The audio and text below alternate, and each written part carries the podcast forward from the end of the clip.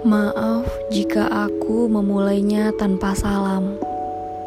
Aku hanya tidak tahu harus mengucapkan selamat pagi atau selamat malam. Karena untuk malam ini sudah di akhirnya. Dan untuk pagi ini terlalu dini untuk memulainya.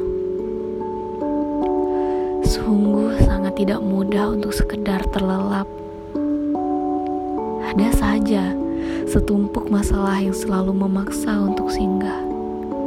Ada saja seberkas ingatan yang mati-matian aku lupakan kembali datang. Ada saja kecemasan tentang hari nanti yang puluhan purnama terakhir telah aku takutkan. Sungguh sulit rasanya menyimpan semua.